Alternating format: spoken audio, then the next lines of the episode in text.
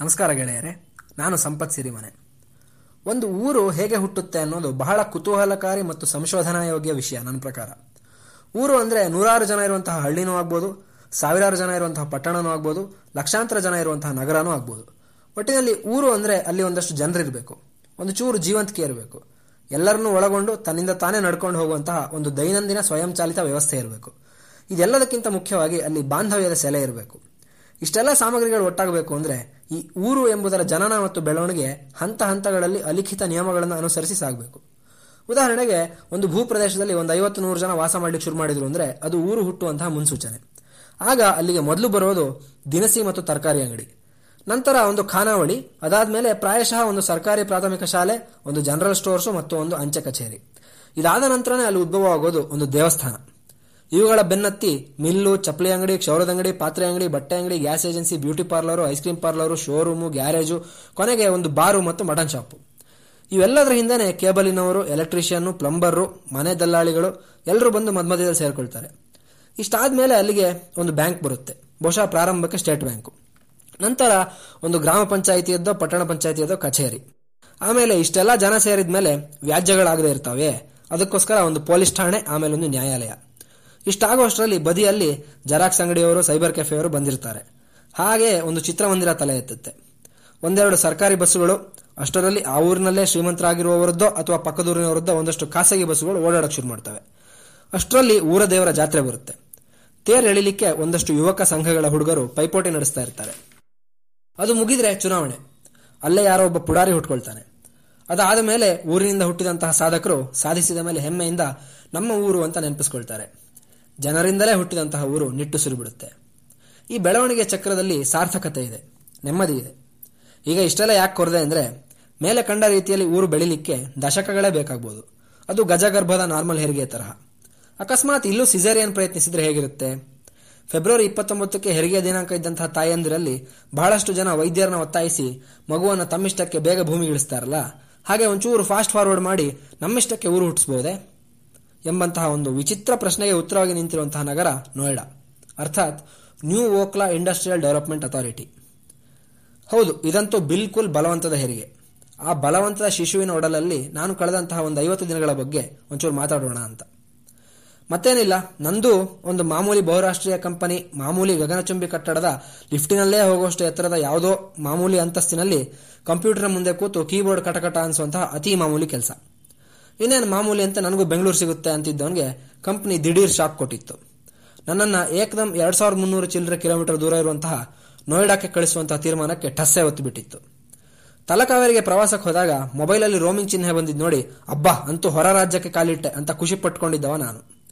ಕೊಟ್ಟಿಗೆ, ಮೈದಾನ, ಗೊಚ್ಚೆಗೊಂಡಿ ಅಂತ ಆರಾಮಾಗಿ ಬಿದ್ದು ಎದ್ದುಕೊಂಡಿದ್ದ ಕೋಣಕ್ಕೆ ಇದ್ದಕ್ಕಿದ್ದಂತೆ ಹಿಮಾಲಯಕ್ಕೆ ಹೋಗಲು ಆಜ್ಞಾಪಿಸಿದಂತಾಗಿತ್ತು ನನ್ನ ಪರಿಸ್ಥಿತಿ.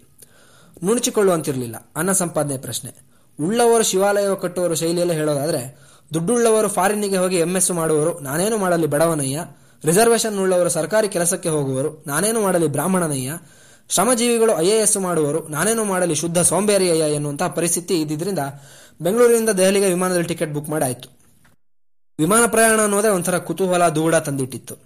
ಯಾಕೆಂದ್ರೆ ಮೊನ್ನೆ ಮೊನ್ನೆ ಇಂಜಿನಿಯರಿಂಗ್ ಮುಗಿಯೋವರೆಗೂ ಆಕಾಶದಲ್ಲಿ ವಿಮಾನದ ವ್ರೂಮ್ ಎಂಬ ಸದ್ದು ಕೇಳಿದ್ರೆ ಉಟ್ಟ ಬಟ್ಟೆಯಲ್ಲೇ ಅದರದ್ದೊಂದು ಮೈಕ್ರೋಸ್ಕೋಪಿಕ್ ವ್ಯೂ ಪಡೆದು ಜೀವನ ಧನ್ಯ ಮಾಡಿಕೊಳ್ಳಿಕ್ಕೋಸ್ಕರ ಹೊರಗಡೆ ಓಡ್ ಬರ್ತಾ ಇದ್ವು. ಕ್ರಿಕೆಟ್ ಆಡ್ತಿರುವಾಗ ತಿಳಿ ನೀಲಿ ಆಗಸದಲ್ಲೆಲ್ಲಾದ್ರೂ ಉದ್ದುದ್ದ ಬಿಳಿ ಧೂಮದ ಗೆರೆ ಕಂಡ್ರೆ ಅಲ್ಲಿ ಜಟ್ಟು ಅಂತ ಐದು ನಿಮಿಷ ಆಟ ನಿಲ್ಲಿಸಿದ್ದಂತ ನಮ್ಮಂತ ಮಾಮೂಲಿ ಮನುಷ್ಯರಿಗೆ ವಿಮಾನದೊಳಗೆ ಕೂತು ಹಾರೋದು ಅನ್ನೋದು ಮೈಮನಗಳೆಲ್ಲ ರೋಮಾಂಚನಗೊಳಿಸುವಂತ ವಿಷಯ. ಹೊರಡೋ ದಿನ ಹತ್ರ ಬಂದ ಹಾಗೆ, ಅಮ್ಮ ಬೇರೆ, ಮುಂದಿನ ವಾರ ಇಷ್ಟೊತ್ತಿಗೆ ನೀನು ವಿಮಾನದಲ್ಲಿ ಇರ್ತೀಯ ಅಂತೆಲ್ಲ ಹೇಳಿ ಒಂಥರ ಖುಷಿಯ ಸಿಹಿ ಒಂಥರ ಹೆದರಿಕೆ ಹುಳಿ ಸೇರಿ ಕಿತ್ಲೆ ಹಣ್ಣಿನ ತರ ಆಗಿದ್ದೆ. ಕೆಂಪೇಗೌಡ ಅಂತಾರಾಷ್ಟ್ರೀಯ ವಿಮಾನ ನಿಲ್ದಾಣದಲ್ಲಿ ಮೂರು ಹಂತದ ತಪಾಸಣೆ ಮುಗಿಸಿ ಬೋರ್ಡಿಂಗ್ ಕಾಯ್ತಾ ಕಿಟಕಿ ಮೂಲಕ ಒಳ್ಳೆ ಕೊಪ್ಪ ಬಸ್ ನಿಲ್ದಾಣದಲ್ಲಿ ಸಹಕಾರ ಸಾರಿಗೆ ಬಸ್ಗಳ ತರ ನಿಂತಿರೋ ವಿಮಾನಗಳನ್ನು ನೋಡ್ತಾ ಇದ್ದಾಗ passengers to Delhi Lucknow flight please come forward ಎಂಬ ಘೋಷಣೆ ಒಮ್ಮೆಗೆ ಪೂರ್ತಿ ಗಾಬರಿ ಉಗಿಸಿ ಪೂರ್ತಿ ಲಿಂಬೆ ಹಣ್ಣಾಗ್ಬಿಟ್ಟೆ ಆ ಗಾಬರಿಯಲ್ಲಿ ಅಂದದ ನಗು ಬೀರುತ್ತಾ ಸ್ವಾಗತಿಸಿದ ಗಗನ ಸಖಿಯರನ್ನ ಸರಿಯಾಗಿ ಕಣ್ತುಂಬಿಕೊಳ್ಳಿ ಕೂಡ ಆಗಲಿಲ್ಲ. ಕೂತಿದ್ದಾಯ್ತು, ಹೊಟ್ಟೆಗೆ ಬೆಲ್ಟ್ ಬಿಗಿದುಕೊಂಡಿದ್ದಾಯ್ತು. ಮೊಬೈಲನ್ನು ನಿದ್ರೆಗೆ ಕಳಿಸಿ ಎಂಬ ಆಜ್ಞೆಯನ್ನು ಗಡಿಬಿಡಿಯಿಂದ ಪಾಲಿಸಿ ಅತ್ತ ಇತ್ತ ನೋಡಿದ್ರೆ ಎಲ್ಲರೂ ಆರಾಮಾಗಿ ಮೊಬೈಲ್, ಲ್ಯಾಪ್ಟಾಪ್ ಯೂಸ್ ಮಾಡ್ತಾ ಇದ್ದಾರೆ. ಬೇಕಾದಷ್ಟು ಸಲ ಪ್ರಯಾಣ ಮಾಡಿದ ಮೇಲೆ ಈ ತರ ಬೇಕಾಬಿಟ್ಟಿತನ ಬಂದ್ಬಿಡುತ್ತೆ. ಅಷ್ಟರಲ್ಲಿ ವಿಮಾನ ಏನಾದರೂ ಅಪಘಾತವಾದ್ರೆ ಪ್ಯಾರಾಚೂಟ್ ಯಾವ ಸಂದಿಲಿದೆ, ಹೊರಗೆ ಹಾರಲಿಕ್ಕೆ ತುರ್ತು ನಿರ್ಗಮನದ ಬಾಗಿಲುಗಳು ಯಾವ್ಯಾವ ಕಡೆಗಿದೆ ಅಂತೆಲ್ಲ ಹೇಳಿ ಮತ್ತಷ್ಟು ಗಾಬರಿ ಪಡಿಸಿದ್ದಾಯಿತು ನಿಧಾನಕ್ಕೆ ಆಮೆಗತಿಯಲ್ಲಿ ರನ್ವೇಗೆ ಹೋಗಿ ಒಂದೇ ಸಲ ಅಂಡಲ್ಲಿ ಬೆಂಕಿ ಉಳ್ತಾ ವೇಗ ಪಡೆದು ಮುನ್ನುಗ್ಗಿ ಕಾಲೆತ್ತಿ ಆಗಸದತ್ತ ಯಂತ್ರ ಪಕ್ಷಿ ನೆಗೆದೇ ಬಿಟ್ಟಿತು. ನನಗೆ ಇದೆಲ್ಲೋ ಮಿಸ್ ಹೊಡಿತಾ ಇದೆ. ಯಾಕೋ ವಿಮಾನ ಬೀಳೋ ಹಾಗಾಗ್ತಿದೆ ಅಂತಲೇ ಅನುಮಾನ. ಕೊನೆಗೂ ಕೆಳಗಿನ ಭೂಮಿಯೆಲ್ಲ ಗೂಗಲ್ ಉಪಗ್ರಹದಿಂದ ತೆಗೆದ ಚಿತ್ರಗಳ ತರ ಹಸಿರು, ಬಿಳಿ, ನೀಲಿ ಕಾಣುವಷ್ಟು ಮೇಲೆ ಹೋದ್ಮೇಲೆ ಸೀಟ್ ಬೆಲ್ಟ್ ಬಿಚ್ಚಿ ಬಿಗಿದು ಹಿಡಿದುಕೊಂಡಿದ್ದ ಕಾಲಿನ ಉದ್ದಕ್ಕೆ ನೀಡಿ ಕಟ್ಟಿಕೊಂಡಿದ್ದ ಗಂಟಲನ್ನು ಸರಿ ಮಾಡಿಕೊಂಡು ತಲೆಯನ್ನು ಸೀಟಿಗೆ ಒರಗಿಸಿ ಕೂರುವಷ್ಟು ಧೈರ್ಯ ಬಂತು. ಒಂದೂವರೆ ಗಂಟೆಗೆ ಇದ್ದಿದ್ದ ವಿಮಾನಕ್ಕೆ ನಾಲ್ಕು ಗಂಟೆ ಮುಂಚೆನೇ ನಿಲ್ದಾಣಕ್ಕೆ ಬಂದು ಚೆಕ್ ಇನ್ನು ಮಾಡ್ಕೊಂಡಿದ್ರಿಂದ ಕಿಟಕಿ ಬದಿಯ ಸೀಟೇ ಸಿಕ್ಕಿತ್ತು. ಐದು ರೂಪಾಯಿ ಸಕ್ಕರೆ ಕಾಫಿಗೆ ಮೇಲೊಂದಿಷ್ಟು ನೊರೆ ಹಾಕಿ ನೂರು ರೂಪಾಯಿಗೆ ಮಾರ್ತಾ ಇದ್ದಂತಹ ಕ್ಯಾಪುಚಿನೋ ಎಂಬ ಹೆಸರಿನ ವಿಚಿತ್ರ ಪೇಯವನ್ನು ಕುಡಿತಾ ಇನ್ನು ಎರಡು ಮೂರು ಗಂಟೆ ನಾನು ತಲುಪುವಂತಹ ಭೂಪ್ರದೇಶ ಹೇಗಿರ್ಬೋದು ಅಂತ ಯೋಚಿಸಲಿಕ್ಕೆ ಶುರು ಮಾಡಿದವನಿಗೆ ಪರಿಚಯದವರೆಲ್ಲ, ನೋಯ್ಡಾನ, ಜಾಗ ಸರಿ ಇಲ್ಲ, ಸ್ವಲ್ಪ ಜೋಪಾನ ಅಂತೆಲ್ಲ ಹೇಳಿದ ನೆನಪಾಗಿ ಸಣ್ಣಗೆ ಬೆನ್ನು ಹುರಿಯಲ್ಲಿ ಛಳಕು ಪ್ರಾರಂಭ ಆಯಿತು. ಈ ರೀತಿ ನಾವು ಹೋಗೋ ಜಾಗದ ಬಗ್ಗೆ ಮುಂಚಿತವಾಗಿ ಮನಸ್ಸಿನಲ್ಲಿ ಒಂದು ಚಿತ್ರಣ ಮೂಡಿಸಿಕೊಳ್ಳೋದು ಬಹಳ ಅಪಾಯಕಾರಿ. ಯಾಕೆಂದ್ರೆ ಆನಂತರ ನಾವು ನಮ್ಮ ಎದುರಿಗೆ ಸಿಗೋ ಎಲ್ಲರನ್ನೂ ಅನುಮಾನದ ದೃಷ್ಟಿಯಿಂದ ನೋಡ್ಲಿಕ್ಕೆ ಶುರು ಮಾಡ್ತೀವಿ. ನನ್ನ ವಿಷಯದಲ್ಲಿ ಹಾಗೇನೂ ಆಗಲಿಲ್ಲ. ದೆಹಲಿಯ ಇಂದಿರಾ ಗಾಂಧಿ ಅಂತಾರಾಷ್ಟ್ರೀಯ ನಿಲ್ದಾಣದಲ್ಲಿ ವಿಮಾನ ಭೂ ಸ್ಪರ್ಶಿಸಿದ ಮೇಲೆ ಬಸ್ಸಿನಲ್ಲಿ ಒಳಗೆ ಕರ್ಕೊಂಡು ಹೋಗಿ ಟ್ರಾಲಿ ಎದುರು ನಿಲ್ಲಿಸಿದ್ರು. ಅಲ್ಲಿ ನನ್ನ ಬ್ಯಾಗು ನಿಧಾನಕ್ಕೆ ದೂರದಲ್ಲಿ ಬರ್ತಾ ಇರೋದು ಕಂಡಾಗ ರೊಮ್ಯಾಂಟಿಕ್ ಚಿತ್ರದ ಕ್ಲೈಮ್ಯಾಕ್ಸ್ ಅಲ್ಲಿ ಜಗತ್ತನ್ನೇ ಗೆದ್ದು ಬಂದ ನಾಯಕನಡೆಗೆ ನಾಯಕಿ ನಿಧಾನಗತಿಯಲ್ಲಿ ಓಡ್ ಬರ್ತಾ ಇರುವಂತಹ ಫೀಲಿಂಗು ಅಲ್ಲಿಂದ ಟ್ಯಾಕ್ಸಿಯಲ್ಲಿ ನಮ್ಮ ಕಂಪನಿಯವರು ಮೊದಲೇ ಕಾಯ್ದಿರಿಸಿದ್ದ ನೋಯ್ಡಾ ಸೆಕ್ಟರ್ ಮೂವತ್ತೊಂದರ ಪಿ ಕೆ ಬೋಟಿಕ್ ಹೋಟೆಲ್ಗೆ ಹೋಗಿ ಬ್ಯಾಗು ಬಿಸಾಕಿ ಹಾಸಿಗೆ ಮೇಲೆ ಮೈ ಚೆಲ್ಲಿದಾಗ ಈ ಪ್ರವಾಸ ಕಥನದಲ್ಲಿ ಒಂದು ಪೀಠಿಗೆ ಮುಗ್ದಂದಾಗಿತ್ತು ಮೊದಲ ಕೆಲಸದ ದಿನ ಅಂತ ಮರುದಿನ ಅತ್ಯುತ್ಸಾಹದಿಂದ ಏಳಕ್ಕೆ ಎದ್ದು ಎಂಟಕ್ಕೆ ತಯಾರಾಗಿ ಹೊರಗೆ ಹೋಗಿ ನೋಡಿದ್ರೆ ಊರೆಲ್ಲ ಯಾರೋ ಹಂಡೆಗಟ್ಟಲೆ ಸಾಂಬ್ರಾಣಿ ಹೊಗೆ ಹಾಕಿರೋ ಹಾಗೆ ಮಂಜುಗಟ್ಟಿ ಮುಸ್ಕು ಮುಸುಕಾಗಿತ್ತು. ಕಂಪನಿಯ ಟಾಟಾ ಸುಮೋ ಆರಾಮಾಗಿ ಹತ್ತು ಮುಕ್ಕಾಲಿಗೆ ಬಂದಾಗ ಗೊತ್ತಾಯ್ತು. ಇಲ್ಲಿ ಎಲ್ಲರ ದೈನಂದಿನ ಚಟುವಟಿಕೆಗಳು ಶುರುವಾಗದೆ ಹನ್ನೊಂದು ಗಂಟೆ ಮೇಲೆ ಅಂತ. ಹೋಟೆಲ್ನಿಂದ ಹೊರಗಡೆ ಕಾಲಿಟ್ರೆ ಮೈಯೊಳಗೆ ಹರಿಯುತ್ತಿರೋ ಐದೂವರೆ ಲೀಟರ್ ರಕ್ತ ಹಂತ ಹಂತವಾಗಿ ಹೆಪ್ಪುಗಟ್ಟುತ್ತಿದೆಯೇನೋ ಎನ್ನಿಸುವಂತೆ ಮಾಡುವ ಪ್ರಚಂಡ ಚಳಿ ಅದೇ ಈ ಜೀವನ ಕ್ರಮಕ್ಕೆ ಕಾರಣವಾಗಿದೆ ಅಂತ ನಂಗೆ ಅರ್ಥ ಆಯಿತು. ಹೋಟೆಲ್ನಿಂದ ಆಫೀಸಿಗೆ ಸುಮಾರು ಮೂವತ್ತ್ ಮೂವತ್ತೈದು ಕಿಲೋಮೀಟರ್ ದಾರಿ. ಕೊಪ್ಪದಿಂದ ಶೃಂಗೇರಿಯ ಇಪ್ಪತ್ತೆಂಟು ಕಿಲೋಮೀಟರ್ ದಾರಿ ಕ್ರಮಿಸಲಿಕ್ಕೆ ಬಸ್ಸುಗಳು ಆ ಕಡೆ ಈ ಕಡೆ ವಾಲಾಡಿ ವಾಲಾಡಿ ಮುಕ್ಕಾಲು ಗಂಟೆ ತಗೊಳ್ತಾ ಇದ್ದಿದ್ದೇನೆ ನೋಡಿ ನೋಡಿ ಅಭ್ಯಾಸ ಇದೆ ನನಗೆ. ನಾನ್ ಸ್ಟಿಕ್ ತವಾದ ತರ ಕರ್ರಗೆ ನುಣ್ಣಗಿದ್ದ Noida greater Noida expressway ಮೇಲೆ ನಿಂತಿದೆಯೋ ಚಲಿಸುತ್ತಿದೆಯೋ ಅಂತಲೇ ಗೊತ್ತಾಗದಂತೆ ವಾಹನ ಸುಯ್ಯನ ಇಪ್ಪತ್ತು ನಿಮಿಷದಲ್ಲಿ ಆಫೀಸ್ ತಲುಪುವುದು ಮೊದಮೊದಲಿಗೆ ನಂಗೆ ದೊಡ್ಡ ಅಚ್ಚರಿ ಅಂತ ಕಂಡಿತು. ಸುತ್ತಲೂ ಮಂಜು ಮುಸುಕಿರುವ ವಾತಾವರಣದಲ್ಲಿ ದಿಗಂತದುದ್ದಕ್ಕೆ ಕರ್ರಗೆ ಕಾಲು ಹಾಸಿ ಮಲಗಿದ್ದ ಅಗಲವಾದ ರಸ್ತೆಯ ಮೇಲೆ ಎಲ್ಲಾ ವಾಹನಗಳು ತೊಂಬತ್ತು ನೂರು ಕಿಲೋಮೀಟರ್ ವೇಗದಲ್ಲಿ ಸಾಗುವಾಗ ಕ್ಯಾಬ್ ಚಾಲಕ ಹಾಕಿರುವ ಹಳೆ ಹಿಂದಿ ಹಾಡುಗಳನ್ನು ಕೇಳ್ತಾ ಕೇಳ್ತಾ ಒಂದು ವಿಚಿತ್ರ ಚಲನಶೀಲ ಜಡತೆ ಸೃಷ್ಟಿಯಾಗುತ್ತೆ. ಕಿವಿಯಲ್ಲೆಲ್ಲ ಗುಯಿ ಅಂತ ಡಿ ಟಿ ಎಸ್ ಶಬ್ದ ಬಂದಂತೆ ಒಂದು ಕ್ಷಣ ಎಲ್ಲ ಸ್ತಬ್ಧವಾಗಿದೆಯೇನೋ ಎಂಬಂತಹ ಜಡತೆ. ಆ ಜಡತೆ ಒಂಥರ ಭಯ ಹುಟ್ಟಿಸುತ್ತೆ. ಮನಸ್ಸಿನಲ್ಲಿ ನಮ್ಮ ಅಸ್ತಿತ್ವದ ಬಗ್ಗೆ ನೂರಾರು ಪ್ರಶ್ನೆಗಳನ್ನು ಹುಟ್ಟಿಸುತ್ತೆ. ಅಳು ಬರ್ಸುತ್ತೆ. ಕೊನೆಗೆ ನೆಮ್ಮದಿ ನೀಡುತ್ತೆ. ಇಷ್ಟಾದ ಮೇಲೆ ಒಂದು ಸಣ್ಣ ನಿದ್ರೆಯ ಜೋಂಪು ತರಿಸುತ್ತೆ. ಹಾಗೆ ತೂಕಡಿಸಿ ತೂಕಡಿಸಿ ಬಿದ್ದೆ ಅನ್ನೋಷ್ಟರಲ್ಲಿ ನೂರ ಹನ್ನೊಂದರಲ್ಲಿ ಇನ್ನೊಂದು ಅನ್ನೋ ರೀತಿ ಇರುವ ನಮ್ಮ ಕಂಪನಿಯ ಗೇಟ್ ಎದುರಾಗಿ ದ್ವಾರಪಾಲಕನ ಕೂಗಿ ಎಚ್ಚರವಾದಾಗ, ಒಂಥರ ನಾನು ಎಲ್ಲಿದ್ದೀನಿ ಅನ್ನುವಂತಹ ಅನುಭವ. ಈ ಒಂದು ಘಟನೆಗಳ ಸರಣಿ ಒಂಥರ ನನಗೆ ದಿನಾಗಲೂ ಟಾನಿಕ್ ತರ ಇರ್ತಿತ್ತು ಅಂದ್ರೆ ತಪ್ಪಾಗಲ್ಲ. ಕಂಪನಿಯ ಬಹುಮಾಡಿ ಕಟ್ಟಡದೊಳಗಿರುವಂತಹ ಬಿಟ್ಟಿ, ಕಾಫಿ, ಟೀ, ಟೈಲ್ಸ್ ಹಾಕಿದ ನೆಲದ ಮೇಲೆ ಶೂ ಹಾಕೊಂಡು ನಡೆದಾಗ ಬರುವ ಟಕ ಟಕ ಶಬ್ದ ನೀಡುವಂತಹ ಸಿಐಡಿ ಆಫೀಸರ್ ಫೀಲಿಂಗು. ಒಲಿಂಪಿಕ್ಸ್ ಪದಕ ಗೆದ್ದವರೇನೋ ಎಂಬಂತೆ ನೋಡುವ ಸೆಕ್ಯೂರಿಟಿ ಅವರ ಅತಿ ಗೌರವ ಒಂದು ಎರಡು ಮೂರು ದಿನ ಖುಷಿ ಕೊಟ್ಟಿತ್ತಷ್ಟೇ.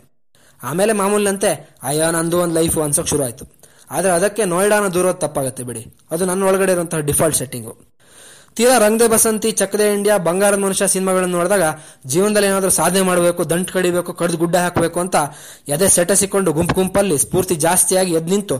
ಆಮೇಲೆ ಸರಿ, ಏನ್ ಮಾಡೋದು ಅನ್ನೋ ಪ್ರಶ್ನೆ ಬಂದಾಗ ಮಾತ್ರ ಒಬ್ಬೊಬ್ಬರಿಗೆ ಒಂದೊಂದು ಉಪಾಯ ಬಂದು ಒಮ್ಮತ ಮೂಡದೆ ಕೊನೆಗೆ ಕ್ರಾಂತಿಯನ್ನು ಒಂದೆರಡು ದಿನ ಮುಂದೂಡಿ ಆರಾಮಾಗಿ ಇನ್ನೊಂದು ಸಿನಿಮಾ ನೋಡಿಕೊಂಡು ಅನ್ನ ತಿಂದು ರಗ್ ಹೊದ್ ಮಲ್ಗಿ ಕ್ರಾಂತಿ ಅನ್ನೋ ಪದನೇ ಮರ್ತೋಗೋಷ್ಟು ತಡವಾಗಿ ಎದ್ದು ಇಡೀ ಜಗತ್ತೇ ಸರಿಯಿಲ್ಲ ಅಂತ ಬೈಕೊಂಡು ಮತ್ತೆ ಮಾಮೂಲಿ ಜೀವನ ನಡೆಸ್ತಾ ಕಾಲವನ್ನ ತಳ್ಳುವಂತಹ ಲಕ್ಷಾಂತರ ಜನ ವೇಸ್ಟ್ ಬಾಡಿಗಳಲ್ಲಿ ನಾನು ಒಬ್ಬ. ನಾನೇನ್ ಮಾಡ್ತಿದ್ದೀನೋ ಅದರ ಬಗ್ಗೆ ಚೂರು ಆಸಕ್ತಿ, ಹೆಮ್ಮೆ ಇರದೇ ಇದ್ರು. ಅದನ್ನು ಬಿಟ್ಟು ಓಡುವ ಧೈರ್ಯವಿಲ್ಲದೆ ಇಡೀ ಜಗತ್ತೇ ಸಂಚು ಹೂಡಿ ನನ್ನನ್ನಿಲ್ಲಿ ಕಟ್ಟಿ ಹಾಕಿದೆ ಅಂತ ನನಗೆ ನಾನೇ ಕೊಟ್ಕೊಳ್ಳುವ ಸಮಾಜಾಯಿಷಿಯಲ್ಲೇ ವಿಕೃತ ಸಂತೋಷ ಹುಡುಕ್ತಾ ಬದುಕುವ ನನ್ನ ಜೀವನ ಹೊರಗಡೆ ಹೊಳೆಯುತ್ತಾ ಒಳಗಡೆ ಕೊಳ್ತು ಹೋಗಿರೋ ಮಾವಿನ ಹಣ್ಣಿನ ತರ ಇಲ್ಲೇ ಯಾಕೋ ನನಗೂ ನೋಯ್ಡಾಕ್ಕೂ ಒಂಥರ ಅವಿನಾಭಾವ ಸಂಬಂಧ ಇದೆ ಅಂತ ಅನ್ಸಿದ್ದು. ಹೌದು, ನೋಯ್ಡಾ ಕೂಡ ನಂತರನೇ ಚೆನ್ನಾಗಿ ವಾರ್ನಿಷ್ ಮಾಡಿ ಝಗಮಗಿಸ್ತಾ ಇರೋ ಮರದ ಕಂಬದ ತರ. ಒಳಗಡೆ ಮಾತ್ರ ಕೊಳ್ಳು. ಅವೆಲ್ಲ ಸೈಡಿಗಿರ್ಲಿ ಬಿಡಿ. ಈಗ ಆಫೀಸಿನಲ್ಲಿ ಮೊದಲನೇ ದಿನಕ್ಕೆ ವಾಪಸ್ ಬರೋಣ. ಅತಿಥಿಗಳು ಅಪರೂಪಕ್ಕೆ ಮನೆಗೆ ಬಂದಾಗ ಮೊದಲನೇ ದಿನ ಭಾರಿ ಉಪಚಾರ ಮಾಡ್ತಾರಂತೆ. ಹಾಗೆ ಕಂಪ್ನಿಯಲ್ಲೂ ಕೂಡ ನಮಗೆ ರತ್ನಗಂಬಳಿಯ ಸ್ವಾಗತವೇ ದೊರೆಯಿತು. ಆದರೂ ಹೆಚ್ ಆರ್ ಬೀರ್ತಾ ಇದ್ದಂತಹ ಮಂದಹಾಸದ ಹಿಂದೆ ಮುಂದೈತೆ ಮಾರಿ ಹಬ್ಬ ಏನೋ ಆಕಾಶವಾಣಿ ಯಾಕೋ ಕೇಳ್ದಂಗಾಯ್ತು. ಅದಾದ್ಮೇಲೆ ಸಂಸ್ಥೆಯ ಹಿರಿಮೆಯ ಬಗ್ಗೆ ಅದಿಲ್ಲದೆ ಇದ್ರೆ ಸೂರ್ಯಚಂದ್ರರು ಹೇಗೆ ಉದಯಿಸುವುದೇ ಇಲ್ಲ ಎನ್ನುವುದ್ರ ಬಗ್ಗೆ ಎಲ್ಲ ಕೋರಿದ್ರು. ಆಮೇಲೆ ಐಸಿಐಸಿಐ ಎಸ್ ಬ್ಯಾಂಕ್ ಇತ್ಯಾದಿಯವರು ನಮ್ ಬ್ಯಾಂಕಲ್ಲಿ ಅಕೌಂಟ್ ಮಾಡಿ ನಮ್ಮ ಬ್ಯಾಂಕಲ್ಲಿ ಅಕೌಂಟ್ ಮಾಡಿ ಅಂತ ದುಂಬಾಲ್ ಬಿದ್ರು. ಅಲ್ಲಿವರೆಗೂ, ಏ ಹುಡುಗ, ಲೋ ಮಗ, ಲೇ ಹಲ್ಕ, ಬೇವರ್ಸಿ, ಇತ್ಯಾದಿ ಅಂತಾನೆ ಕರ್ಸ್ಕೊಂಡು ಅಭ್ಯಾಸ ಆಗಿದೆ ನನಗೆ. ಇವ್ರುಗಳು ಸರ್ ಸರ್ ಅಂತ ಕರೀತಾ ಇರೋದು ಗಾಬರಿಯನ್ನೇ ಹುಟ್ಟಿಸ್ತು ಅಂತ ಹೇಳ್ಬೋದು. ತಿಂಗಳಿಗೊಂದು ಸಿನಿಮಾ ಟಿಕೆಟ್ ಫ್ರೀ ಇದೆ ಅಂತ ಎಚ್ ಡಿ ಎಫ್ ಸಿ ಹೇಳಿದ ತಕ್ಷಣ ಕಣ್ಣಿನ ಸುತ್ತಳತೆ ನಾಲ್ಕೈದು ಸೆಂಟಿಮೀಟರ್ ಜಾಸ್ತಿಯಾಗಿ ಅದೇ ಬೇಕಾಗಿತ್ತಾನೆ ಅಂತ ಅಕೌಂಟ್ ಓಪನ್ ಮಾಡಿದೆ. ಆಮೇಲೆ ಸಣ್ಣಗೆ ನಕ್ಷತ್ರ ಹಾಕಿ ನಿಯಮಗಳು ಅನ್ವಯವಾಗುತ್ತವೆ ಅಂತ ಹೇಳಿದ ಬೇರೆ ವಿಷಯ. ಅದಾದ್ಮೇಲೆ ಎರಡನೇ ದಿನದಿಂದ ಪ್ರೋಗ್ರಾಮಿಂಗ್ ಭಾಷೆಗಳ ತರಬೇತಿ ಶುರುವಾಯಿತು. ಪಿ ಯು ಸಿ ಮುಗಿಸಿದ ತಕ್ಷಣ ಏನ್ ಮಾಡಬೇಕು ಅಂತ ಗೊತ್ತಿಲ್ಲದೆ ನಾನು ವಿಶ್ವೇಶ್ವರಯ್ಯ ಅವರ ತರ ಆಗ್ತೀನಿ ಅಂತ ಗೂಳಿ ಅಂತ ಇಂಜಿನಿಯರಿಂಗ್ ಗುಂಪು ಗುಂಪಾಗಿ ನುಗ್ಗುವವರಲ್ಲಿ ಕೆಲವರು ನಾವು ಕಂಪ್ಯೂಟರ್ ಮುಂದೆ ಕೂರೋರಲ್ಲ ಎಲೆಕ್ಟ್ರಾನಿಕ್ಸ್ ಎಲೆಕ್ಟ್ರಿಕಲ್ ಮೆಕ್ಯಾನಿಕಲ್ ಓದಿ ದೇಶಕ್ಕೆ ಬೆಳಕು ಕೊಡ್ತೀವಿ ಆಗಸಕ್ಕೆ ರಾಕೆಟ್ ಬಿಡ್ತೀವಿ ಅಂತ ಬೇರೆ ದಿಟ್ಟ ಮಾರ್ಗವನ್ನು ಹಿಡಿದು ಕೊನೆಗೆ ಕೋರ್ ಕಂಪನಿಗಳಲ್ಲಿ ಕೆಲಸ ಸಿಗದೆ ನಾಲ್ಕು ವರ್ಷ ತಲೆಗೆ ತುಂಬಿಕೊಂಡ ರೆಜಿಸ್ಟರ್ ಕೆಪಾಸಿಟರ್ ಲೇತ್ ಮಿಷಿನ್ಗಳನ್ನೆಲ್ಲ ಒಂದೇ ಹೊಡೆತಕ್ಕೆ ಶಿಫ್ಟ್ ಡಿಲೀಟ್ ಮಾಡಿ ಮೂರೇ ಮೂರು ತಿಂಗಳಲ್ಲಿ ಜಾವಾನೋ ಪಿ ಎಚ್ ಪಿನೋ ಕಲಿತು ಸಾಫ್ಟ್ವೇರ್ ಕ್ಷೇತ್ರ ಉದ್ಧಾರ ಮಾಡಲಿಕ್ಕೆ ಅನಿವಾರ್ಯವಾಗಿ ಮುಂದಡಿ ಇಡ್ತಾರೆ. ನನ್ನದು ಬಹುತೇಕ ಮೇಲಿನ ತರದ್ದೇ ಪಟ್ಟಿಗೆ ಸೇರುವಂತಹ ಕತೆ. ಹೀಗಾಗಿ ಎರಡನೇ ದಿನದಿಂದ ನೋಯ್ಡಾದ ಆಫೀಸಿನ ತರಬೇತಿ ಕೋಣೆಯೊಳಗೆ ಕಳೆದ ಸಮಯ ಯಾವುದೇ ವಿಶೇಷತೆಗಳನ್ನು ಒಳಗೊಂಡಿಲ್ಲ. ಆದರೆ ಇಲ್ಲಿರುವಷ್ಟು ದಿನ ವಾರಾಂತ್ಯದಲ್ಲಿ ಮನೆಯಲ್ಲಂತೂ ಕೂರಬಾರದು ಅಂತ ಒಂದು ನಿಲುವನ್ನು ಹೊಂದಿದ್ದ ನಾನು, ಮೊದಮೊದಲಿಗೆ ಗೆಳೆಯರ ಜೊತೆ ಕೊನೆಗೆ ಯಾರು ಸಿಗದೇ ಇದ್ದಾಗ ಒಬ್ಬನೇ ನೋಯ್ಡಾ ಮತ್ತು ದೆಹಲಿನ ಸುತ್ತಲಿಕ್ಕೆ ಶುರು ಮಾಡಿದ ಮೇಲೆ ನಿಧಾನವಾಗಿ ನೋಯ್ಡಾದ ಜೊತೆ ನನಗೆ ಒಂದು ಸಂಪರ್ಕ ಬೆಳೆಯಲು ಶುರುವಾಗಿದ್ದು ನನ್ನ ಮಟ್ಟಿಗೆ ವಿಶೇಷವೇ. ಹಿಂದಿ ಸಂಭಾಳಿಸುವಷ್ಟು ಮಟ್ಟಿಗೆ ಬರ್ತಾ ಇದ್ದಿದ್ದರಿಂದ ಭಾಷೆಗಂತೂ ತೊಂದರೆ ಆಗಲಿಲ್ಲ. ಇದಕ್ಕೆ ಕೊನೆ ಕೊನೆಗೆ ಅಂಗಡಿಯವರ ಹತ್ರ ಹಿಂದಿಯಲ್ಲಿಯೇ ನಾನು ಚೌಕಾಸಿ ಮಾಡ್ಲಿಕ್ಕೆ ಶುರು ಮಾಡಿದೆ ಅನ್ನೋದನ್ನ ಸಬೂತಾಗಿ ತಗೊಳ್ಬಹುದು. ಆದ್ರೂ ನಿನ್ನೆಗೂ ಕಲ್, ನಾಳೆಗೂ ಕಲ್, ಮೊನ್ನೆಗೂ ಪರ್ಸೋ, ನಾಡಿದ್ದಿಗೂ ಪರ್ಸೋ ಎನ್ನುವ ಹಿಂದಿಯ ಪದ ದಾಕ್ಷಿಣ್ಯ ಮಾತ್ರ ನನಗೆ ಸರಿ ಕಾಣೋದಿಲ್ಲ. ಭಾಷೆ ಹೊರತುಪಡಿಸಿದರೆ ದಕ್ಷಿಣದಿಂದ ಉತ್ತರ ಭಾರತಕ್ಕೆ ಹೋಗೋರಿಗೆ ನಂತರ ದೊಡ್ಡ ಚಿಂತೆ ಅಂದ್ರೆ ಆಹಾರದ್ದು. ಮೂರು ಹೊತ್ತು ಅನ್ನ, ಸಾಂಬಾರು, ಉಪ್ಪಿಟ್ಟು, ಪಲಾವು, ಇಡ್ಲಿ ವಡೆ ಅಂತ ಆರಾಮಾಗಿದ್ದ ನನಗೆ ಈ ಹಿಂದಿ ಸಿನಿಮಾದ ಉದ್ದುದ್ದ ಹೆಸರಿನ ಶೀರ್ಷಿಕೆಗಳಂತಿದ್ದ ಆಹಾರ ಪದಾರ್ಥಗಳು ಗಾಬರಿ ಹುಟ್ಟಿಸಿದ್ದಲ್ದೇನೆ ಹೆಸರಿನಿಂದ ಸಸ್ಯಜನ್ಯವ ಪ್ರಾಣಿಜನ್ಯವ ಎಂಬ ಗುಟ್ಟನ್ನು ಬಿಟ್ಕೊಡ್ದೇನೆ ಗೊಂದಲಕ್ಕೀಡು ಮಾಡಿದ್ವು ಮಕ್ಕೆ ಕಿರೋಟಿ ರೋಟಿ ಸರ್ಸೋ ಕಾ ಸಾಗ್, ಕರೇಲಾ ದೋ ಪ್ಯಾಜ, ಲೌಕಿ ಕೋಫ್ತಾ ಕಿ ಕಡಿ ಬೈಗನ್ ಕಾ ಭರ್ತಾ, ಚಟ್ಪಟೆ ಕಾಲೆ ಚನ್ನ, ಭಗರೆ ಬೈಂಗನ್, ಲಾಲ್ ಲಬಿಯಾ, ಮಸಾಲಾ ಗುಡ್ಕಿ ಪಟ್ಟಿ ಇವುಗಳಲ್ಲಿ ಕೆಲವು ಹೆಸರುಗಳು. ದಿನಾಗಲೂ ಕ್ಯಾಂಟೀನಲ್ಲಿ ಮೆನು ಕಾರ್ಡ್ ಜೋರಾಗಿ ಓದ್ತಾ ನಾನು ಯಾಕೆ ನೆಗಾಡ್ತಿದ್ದೆ ಅಂತ ನನ್ನ ಉತ್ತರ ಭಾರತದ ಗೆಳೆಯರಿಗೆ ಕೊನೆಗೂ ಅರ್ಥ ಆಗಲಿಲ್ಲ. ದಿನಗಳು ಉರುಳ್ತಾ ಬಂದಂಗೆ ಯಾವುದೇ ಹೊಸ ಜಾಗ ಆದರೂ ನಿಮಗೆ ಗೊತ್ತಿಲ್ಲದೆ ಇರೋ ಹಾಗೆ ನಿಮಗೆ ಪರಿಚಿತವಾಗುತ್ತಾ ಹೋಗುತ್ತೆ. ಹಾಗೆ ನನಗೂ ಕೂಡ ಎಲ್ಲ ಆಟೋ ಹತ್ತಿದ್ರೆ ಮೆಟ್ರೋ ನಿಲ್ದಾಣಕ್ಕೆ ಹತ್ತಿರ ಆಗುತ್ತೆ. ಮೆಟ್ರೋ ಹತ್ತಿದ ಮೇಲೆ ಎಲ್ಲಿ ಇಳಿದ್ರೆ ದೆಹಲಿಯ ಯಾವ ಜಾಗಕ್ಕೆ ಹೋಗ್ಲಿಕ್ಕೆ ಸುಲಭ ಆಗುತ್ತೆ. ಹತ್ತಿರದಲ್ಲಿ ಎಲ್ಲಿ ದಿನಸಿ ಅಂಗಡಿ, ಮೆಡಿಕಲ್ ಶಾಪು, ಮಾಲು ಎಲ್ಲ ಇದೆ. ನೋಯ್ಡಾದ ಯಾವ ಸೆಕ್ಟರ್ನ ಯಾವುದೋ ಮೂಲೆಯಲ್ಲಿ ಬಿಟ್ರೆ ಹೇಗೆ ವಾಪಸ್ ನಮ್ಮ ಹೋಟ್ಲು ರೂಮ್ ಸೇರ್ಕೊಳ್ಬಹುದು ಎಂಬುದೆಲ್ಲ ನಿಧಾನಕ್ಕೆ ಗೊತ್ತಾಗ್ತಾ ಹೋಯ್ತು. ಹಾಗೆ ಕೆಂಪುಕೋಟೆ ಇಂಡಿಯಾ ಗೇಟ್ ಜಂತರ್ ಮಂತರ್, ರಾಜ್ಘಾಟ್ ಕುತುಬ್ ಮಿನಾರ್ ಇತ್ಯಾದಿ ಅಚ್ಚರಿಯ ಪ್ರವಾಸಿ ತಾಣಗಳ ದರ್ಶನವೂ ಆಯಿತು. ಇಲ್ಲೆಲ್ಲ ಹೋದಾಗ ಕೆಲವು ಕಡೆ ಕನ್ನಡಿಗರು ಸಿಕ್ಕಿದಾಗ ಕುಟುಂಬದವರೇ ಸಿಕ್ಕಿದಷ್ಟು ಖುಷಿ ಆಗ್ತಾ ಇತ್ತು. ಅದಕ್ಕೆ ಅನ್ಸುತ್ತೆ ಮೇಲ್ಮೇಲೆ ಹೋದಂತೆ ನಮ್ಮ ಮನಸ್ಸು ಸಂಕುಚಿತತೆಯಿಂದ ಬಿಡಿಸಿಕೊಳ್ಳುತ್ತೆ ಅನ್ನೋದು. ನೋಯ್ಡಾದಲ್ಲಿ ಕನ್ನಡ ಕೇಳಿ ಖುಷಿ ಆದ್ರೆ ಹೊರದೇಶಕ್ಕೆ ಹೋದಾಗ ತಮಿಳು, ತೆಲುಗು, ಹಿಂದಿ ಯಾವ್ದು ಕೇಳಿದ್ರು ಖುಷಿ ಆಗುತ್ತೆ. ಅದೇ ದೇಶದೊಳಗೆ ಬಂದ್ಮೇಲೆ ಅದೇ ಭಾಷಿಗರ ವಿರುದ್ಧ ಕಿಡಿಕಾರ್ತೇವೆ. ಇರ್ಲಿ. ಒಂದು ವಿಷಯ ಅಚ್ಚರಿಗೊಳಿಸಿದ್ದು ಅಂದ್ರೆ ದೆಹಲಿಯ ಮೆಟ್ರೋ ವ್ಯವಸ್ಥೆ. ಹರಿಯಾಣದ ಗುರ್ಗಾವಿಂದ ಹಿಡಿದು ದೆಹಲಿಯ ಮೂಲಕ ಹಾಯ್ದು ಉತ್ತರ ಪ್ರದೇಶ ನೋಯ್ಡಾದವರೆಗೂ ವಿಸ್ತರಿಸಿರುವಂತಹ ದೆಹಲಿ ಮೆಟ್ರೋ ಮೂರು ರಾಜ್ಯಗಳನ್ನು ಸೇರಿಸುವುದು ಅಚ್ಚರಿಯೇ ಸರಿ. ಮೊದಮೊದಲಿಗೆ ಜೇಡ್ರ ಬಲೆ ಅಂತಿದ್ದ ಮೆಟ್ರೋ ನಕ್ಷೆ, ರಾಜೀವ್ ಚೌಕ್, ಚಾಂದಿನಿ ಚೌಕ್, ಪಟೇಲ್ ಚೌಕ್ ಎಂಬ ಚೌಕಗಳಿಂದ ತುಂಬಿ ಹೋಗಿ ಎಲ್ಲಿ ಇಳಿಯಬೇಕು ಅನ್ನೋದು ತಿಳಿಯದಂತೆ ಗಾಬರಿ ಹುಟ್ಟಿಸ್ತಾ ಇತ್ತು. ಆದರೆ ಸತತವಾಗಿ ಸೊಳ್ಳೆಗಳಿಗೆ ಕಾಯಿಲೆ ಹಚ್ಚುತ್ತಾ ಇದ್ರೆ ವಂಶವಾಹಿಗಳಲ್ಲೇ ಬದಲಾವಣೆಯಾಗಿ ಕ್ರಮೇಣ ಅದಕ್ಕೆ ಹೊಂದ್ಕೊಂಡು ಬಿಡ್ತಾವಲ್ಲ, ಹಾಗೆ ನಾನು ಹೊಂದ್ಕೊಂಡೆ. ಇನ್ನು ದೆಹಲಿಗೆ ಹೋದ್ಮೇಲೆ ತಾಜ್ಮಹಲ್ ಮಹಲ್ ನೋಡದ ಇದ್ರಾಗೆ ಅದನ್ನು ನೋಡಿದ್ದಾಯ್ತು. ಹೋಗೋದಕ್ಕಿಂತ ಮುಂಚೆನೆ ಅಲ್ಲಿ ಹೋಗಿ ಯಾವ ಪೋಸಲ್ ಫೋಟೋ ತೆಗೆಸ್ಕೋಬೇಕು ಅನ್ನೋದನ್ನ ಮನಸ್ಸಲ್ಲೇ ಗುರುತಾಕೊಂಡಿದ್ದೆ. ಜೊತೆಗೆ ಬಂದ ಮೇಲೆ ವಾಟ್ಸಾಪ್ನಲ್ಲಿ ತಾಜ್ ಮಹಲಿನ ಬೆಳಿಗ್ಗೆ ಐದು ಡಿಗ್ರಿಯ ಚಳಿಗೆ ಒಂದು ಹಿಡಿ ವೈರಾಗ್ಯ ಬಂದಿತ್ತಪ್ಪೋ ಅಂತ ಸ್ಟೇಟಸ್ ಹಾಕಿ ಬಿಡುವ ಅಂತಾನೂ ಅನ್ಕೊಂಡಿದ್ದೆ. ಆದ್ರೆ ನನ್ನ ದುರಾದೃಷ್ಟಕ್ಕೆ ನಾನು ಹೋಗಿದ್ದ ದಿನ ಅಷ್ಟು ಚಳಿನೂ ಇರಲಿಲ್ಲ, ಹೊಗೆ ಮಧ್ಯೆ ನನ್ನ ಕಂಗಳಿಗೆ ತಾಜ್ ಮಹಲ್ ಅಷ್ಟು ಬಿಳಿಯಾಗಿಯೂ ಕಾಣಲಿಲ್ಲ, ಹೀಗಾಗಿ ನಂಗೆ ಯಾವ ವೈರಾಗ್ಯನೂ ಬರಲಿಲ್ಲ. ನೋಯ್ಡಾದ ಬಗ್ಗೆ ಯೋಚನೆ ಮಾಡಿದಾಗ ನನಗೆ ತಕ್ಷಣ ಹೊಳೆಯುವ ಎರಡು ಉಪಮಾನಗಳು ಕೃತಕ ಮತ್ತು ಪರಿಪೂರ್ಣ. ಹೌದು, ನಗರ ನಿರ್ಮಾಣದ ದೃಷ್ಟಿಯಲ್ಲಿ ನೋಡಿದ್ರೆ ನೋಯ್ಡಾ ಪರಿಪೂರ್ಣವಾಗಿದೆ. ಸುಮಾರು ಹದಿನೈದು ವರ್ಷಗಳ ಕೆಳಗೆ ಒಂದೇ ಸಲ ಆಕ್ರಮಿಸಿಕೊಂಡ ಐಟಿ ಬಿಟಿ ಸಂಸ್ಥೆಗಳ ಹೊಡೆತದಿಂದ ಹಸಿರನ್ನು ಹೊತ್ಕೊಂಡು ಮಲಗಿದಂತಹ ಬೆಂಗಳೂರು ಒಂದೇ ಸಲ ಎದ್ಕೂತು ಅಭಿವೃದ್ಧಿ ಮತ್ತು ಪರಿಸರ ರಕ್ಷಣೆಗಳ ಮಧ್ಯದ ತಾಕಲಾಟದಲ್ಲಿ ಸಿಲುಕೊಂಡು ಸಿಕ್ಕ ಸಿಕ್ಕಲ್ಲೆಲ್ಲ ರಸ್ತೆ ಕೊರೆದು ಮೆಟ್ರೋ ಮಾಡಿ ಸಕಲಾಸ್ತ್ರಗಳನ್ನು ಪ್ರಯೋಗಿಸಿದ್ರು ಅರೆಕಾಸಿನ ಮಜ್ಜಿಗೆ ತರ ಎತ್ತೆತ್ತರ ಕಟ್ಟಡಗಳು, ಟ್ರಾಫಿಕ್ ಜಾಮ್ ಎಂಬ ರಾವಣರ ಹಿಡಿತದಲ್ಲಿ ಇಂದಿಗೂ ಸಿಲುಕಿ ಏದುಸಿರು ಬಿಡ್ತಾ ಇರೋದನ್ನು ನೋಡಿದಾಗ ಕೇವಲ ಏಳೆಂಟು ವರ್ಷಗಳಲ್ಲಿಯೇ ಎಲ್ಲಾ ಮೂಲಭೂತ ಸೌಕರ್ಯಗಳು ಸಮರ್ಪಕವಾಗಿರುವಂತಹ ಅತ್ಯಾಧುನಿಕ ತಂತ್ರಜ್ಞಾನ ಸ್ನೇಹಿ ನಗರವಾಗಿ ಮಾರ್ಪಾಡಾದ ನೋಯ್ಡಾ ಅಚ್ಚರಿಯೇ ಎನಿಸುತ್ತೆ. ಬುದ್ಧಿವಂತಿಕೆ ಮತ್ತು ರಾಜಕೀಯ ಇಚ್ಛಾಶಕ್ತಿ ಈ ಎರಡು ಒಟ್ಟುಗೂಡಿದರೆ ಎಂಥ ಅದ್ಭುತಗಳನ್ನು ಸೃಷ್ಟಿ ಮಾಡಬಹುದು ಅನ್ನೋದಕ್ಕೆ ನೋಯ್ಡಾ ಒಂದು ಉತ್ತಮ ಉದಾಹರಣೆ. ಅಲ್ಲಿನ ರಸ್ತೆಗಳಲ್ಲಿ ಗುಂಡಿಗಳು ಹುಡುಕಿದ್ರೂ ಸಿಗೋದಿಲ್ಲ. ಟ್ರಾಫಿಕ್ ಜಾಮ್ ತುಂಬಾ ಕಡಿಮೆ. ಮಳೆ ಬಂದ್ರೆ ರಸ್ತೆ ಮೇಲೆ ನೀರು ಹರಿಯೋದಿಲ್ಲ. ಯಾವಾಗಲೂ ವಿದ್ಯುತ್ ಕಡಿತ ಆಗೋದಿಲ್ಲ. ಹೀಗಾಗಿ ಇರೋ ಬರೋ ಬಹುರಾಷ್ಟ್ರೀಯ ಕಂಪನಿಗಳೆಲ್ಲ ನೋಯ್ಡಾದಲ್ಲಿ ತಮ್ಮ ಶಾಖೆಗಳನ್ನು ಸ್ಥಾಪಿಸಿದವೆ. ಈ ಎಲ್ಲ ಕೋನಗಳಿಂದ ನೋಡಿದಾಗ ನೋಯ್ಡಾ ಪರಿಪೂರ್ಣ. ಆದರೆ ಇಲ್ಲೇ ಇರೋದು ಮುಖ್ಯ ಕೊರತೆ. ನೀವು ನಿಮ್ಮ ಮನೆ, ನಿಮ್ಮ ಆಫೀಸು ಬಿಟ್ಟರೆ ಬೇರೆ ಏನು ಯೋಚನೆ ಮಾಡದ, ಬೇರೆ ಏನು ಅಗತ್ಯವೇ ಇಲ್ಲದ ಯಂತ್ರ ಮಾನವರಾಗಿದ್ದರೆ ನಿಮಗೆ ನೋಯ್ಡಾ ಅನುರೂಪವಾದಂತಹ ನಗರ. ಆದರೆ ನಿಮ್ಮಲ್ಲಿ ಚೂರಾದರೂ ಮಾನವರ ಅಂಶ, ಭಾವನೆಗಳ ಸೆಲೆ ಉಳಿದಿದ್ದಲ್ಲಿ ನಿಮಗೆ ನೋಯ್ಡಾ ಬಂಧೀಖಾನೆಗಿಂತ ಹೆಚ್ಚೇನು ಚಂದ ಅಂತ ಅನ್ಸೋದಿಲ್ಲ. ಯಾಕೆಂದ್ರೆ ನೋಯ್ಡಾದಲ್ಲಿ ದುರ್ಬೀನ್ ಹಾಕಿ ಹುಡುಕಿದ್ರು ಒಂದು ಹಿಡಿ ಜೀವಂತಿಕೆ ಸಿಗೋದಿಲ್ಲ. ಇಪ್ಪತ್ನಾಲ್ಕು ಗಂಟೆಯೂ ಕೇಳಿ ಬರುವ ವಾಹನಗಳ ಸದ್ದು, ಕಟ್ಟಡಗಳ ಎಸಿ ಸದ್ದು ಖಂಡಿತವಾಗಿಯೂ ನನ್ನ ಪ್ರಕಾರ ಜೀವಂತಿಕೆಯ ಕುರುಹುಗಳಲ್ಲ. ಮೊದಲೇ ಹೇಳಿದ ಹಾಗೆ ನೋಯ್ಡಾ ಒತ್ತಾಯಕ್ಕೆ ಹುಟ್ಟಿರೋ ನಗರ. ಅಲಂಕಾರಕ್ಕೆ ಅಂತ ತಯಾರಿಸಿರೋ ಕೃತಕ ಹೂವಿನ ತರ. ಅದು ಯಾವತ್ತೂ ಸುಗಂಧವೇ ಇರೋದಿಲ್ಲ. ಇನ್ನು ಎಷ್ಟೇ ದಶಕಗಳು ಕಳೆದರೂ ನೋಯ್ಡಾದ್ದೇ ಸ್ವಂತದ್ದು ಅಂತ ಹೇಳಿಕೊಳ್ಳಿಕ್ಕೆ ಒಂದು ಸಂಸ್ಕೃತಿ ಖಂಡಿತವಾಗಿ ಹುಟ್ಟಲ್ಲ. ಮೊದಲನೇದಾಗಿ ನೋಯ್ಡಾದಲ್ಲಿ ಯಾವ ಮನೆಗೂ, ಅಂಗಡಿಗೂ, ಹೋಟೆಲಿಗೂ ಹೆಸರೇ ಇರೋದಿಲ್ಲ. ಎಲ್ಲದಕ್ಕೂ number. Sector seventy six, C one bar five, sector thirty two, B one bar six, ಹೀಗೆ. ಸಣ್ಣ ಸಣ್ಣ ಅಂಗಡಿಗಳಿಗೂ ಯಡಿಯೂರು ಶ್ರೀ ಸಿದ್ದಲಿಂಗೇಶ್ವರ ಪಾನ್ ಶಾಪ್, ಮಹಾಮಹಿಮ ಬೆಟ್ಟದಪುರದಯ್ಯ ಮೊಬೈಲ್ ಶಾಪ್ ಹೋಟೆಲ್ ಜನರೇಗತಿ ಇತ್ಯಾದಿ ಇತ್ಯಾದಿ ಆಕರ್ಷಕ ಹೆಸರುಗಳನ್ನು ನೋಡಿ ಅಭ್ಯಾಸವಾಗಿದ್ದ ನನಗೆ, ನೋಯ್ಡಾ, ಬರೀ ಪ್ಲಾಟ್ ನಂಬರ್ಗಳಿರುವಂತಹ ಸ್ಮಶಾನದ ತರ ಕಾಣಿಸ್ತು. ಇನ್ನು ರಾತ್ರಿ ಇಡೀ ಬೀದಿ ದೀಪಗಳು ಉರಿತಾ ಇದ್ರು, ನೋಯ್ಡಾದಲ್ಲಿರುವಷ್ಟು ಅಪರಾಧಗಳ ಸಂಖ್ಯೆ ಬೇರೆ ಎಲ್ಲೂ ಇಲ್ಲ. ಆರುಷಿ ತಲ್ವಾರ್ ಕೊಲೆಯಾಗಿದ್ದು ನಾವಿದ್ದಂತಹ ಹೋಟೆಲ್ ಹಿಂದ್ಗಡೆ. ಅಲ್ಲೇ ಪಕ್ಕದಲ್ಲಿ ನಿಟಾರಿ ಹತ್ಯಾಕಾಂಡ ಆಗಿರುವಂತಹ ಜಾಗನೂ ಇತ್ತು. ಹೀಗೇನೆ ಮುಂದುವರೆದ್ರೆ ಕೊಲೆಗಳನ್ನು ಆಧರಿಸಿಯೇ ಪ್ರದೇಶಗಳನ್ನು ಗುರುತಿಸುವಂತಹ ಪರಿಸ್ಥಿತಿ ಬರುವುದು ಒಮ್ಮೆ ರಾತ್ರಿ ಮಲಗಿದ್ದಾಗ ರೈಫಲಿಂದ ಗುಂಡುಗಳು ಹಾರ್ತಾ ಇರುವಂತಹ ಸದ್ ಕೇಳಿ ಸತ್ನೋ ಕೆಟ್ನೋ ಅಂತ ಓಡ್ ಬಂದ್ರೆ ಅಲ್ಲಿ ಯಾರಿಗೂ ಅದಕ್ಕೆ ಚೂರು ತಲೆ ಕೆಡಿಸ್ಕೊಳ್ಳುವಂತಹ ಪ್ರಮೇಯನೇ ಬಂದಿರಲಿಲ್ಲ. ಅದಕ್ಕೆಲ್ಲ ಅಲ್ಲಿನ ಜನ ಸಂಪೂರ್ಣವಾಗಿ ಒಗ್ಗಿ ಹೋಗಿದ್ದಾರೆ. ಪ್ರತಿದಿನ ಹೆದ್ದಾರಿಯಲ್ಲಿ ಹೋಗುವಾಗ ಮಧ್ಯದಲ್ಲಿ ಸಾಲಾಗಿ ನೆಟ್ಟ ಗಿಡಮರಗಳಿಗೆ ಟ್ಯಾಂಕರ್ನಲ್ಲಿ ನೀರು ಉಣಿಸ್ತಾ ಇರೋದು ಕಾಣಿಸ್ತಾ ಇತ್ತು. ಆದರೆ ಧೂಳಿನಿಂದ ಆವೃತವಾಗಿದ್ದ ಆ ಮರಗಳ ಎಲೆಗಳಲ್ಲಿ ಸ್ವಲ್ಪವೂ ಚೈತನ್ಯವೇ ಕಾಣಿಸ್ತಾ ಇರಲಿಲ್ಲ. ಆ ಊರನ್ನು, ಅಲ್ಲಿನ ಬದುಕನ್ನು ಪ್ರತಿನಿಧಿಸುವಂತಿದ್ದ ಆ ಮರಗಳನ್ನು ನೋಡಿದಾಗ ಮನಸ್ಸು ತುಂಬಾ ಬೇಜಾರಾಗ್ತಾ ಇತ್ತು. ಪ್ರತಿದಿನ ಆಫೀಸಿಂದ ಮನೆಗೆ ಬಂದು ಮುಖ ತೊಳೆಯುವಾಗ ಬಾಯಿ ಮೂಗು ಎಲ್ಲ ಕಡೆ ಒಂಥರ ಕರಿ ಪರದೆ ಆವರಿಸಿರ್ತಾ ಇತ್ತು. ಎಷ್ಟು ಬಾರಿ ತೊಳೆದ್ರೂ ಆ ಕರಿ ಪರದೆ ಹೋಗ್ತಾನೆ ಇರಲಿಲ್ಲ. ಆಗೆಲ್ಲ ನನಗೆ ಆ ಮರಗಳದ್ದೇ ನೆನಪಾಗ್ತಾ ಇತ್ತು. ಅದಕ್ಕೆ ಹೇಳಿದ್ದು, ನೈಸರ್ಗಿಕವಾಗಿ ಬೆಳೆಯುವ ನಗರದಲ್ಲಿ ವಿವರಿಸಲಾಗದಂತಹ ಜೀವಂತಿಕೆ ಅಂದ ಇರುತ್ತೆ. ಬಲವಂತ ಮಾಡ್ಲಿಕ್ಕೆ ಹೋದ್ರೆ ಅಚ್ಚುಕಟ್ಟಾಗಿರೋ ಏನೋ ಒಂದು ಹುಟ್ಟುತ್ತೆ. ಆದರೆ ಅದನ್ನು ಊರು ಅಂತ ಕರೀಲಿಕ್ಕಾಗೋದಿಲ್ಲ ಅಷ್ಟೇ.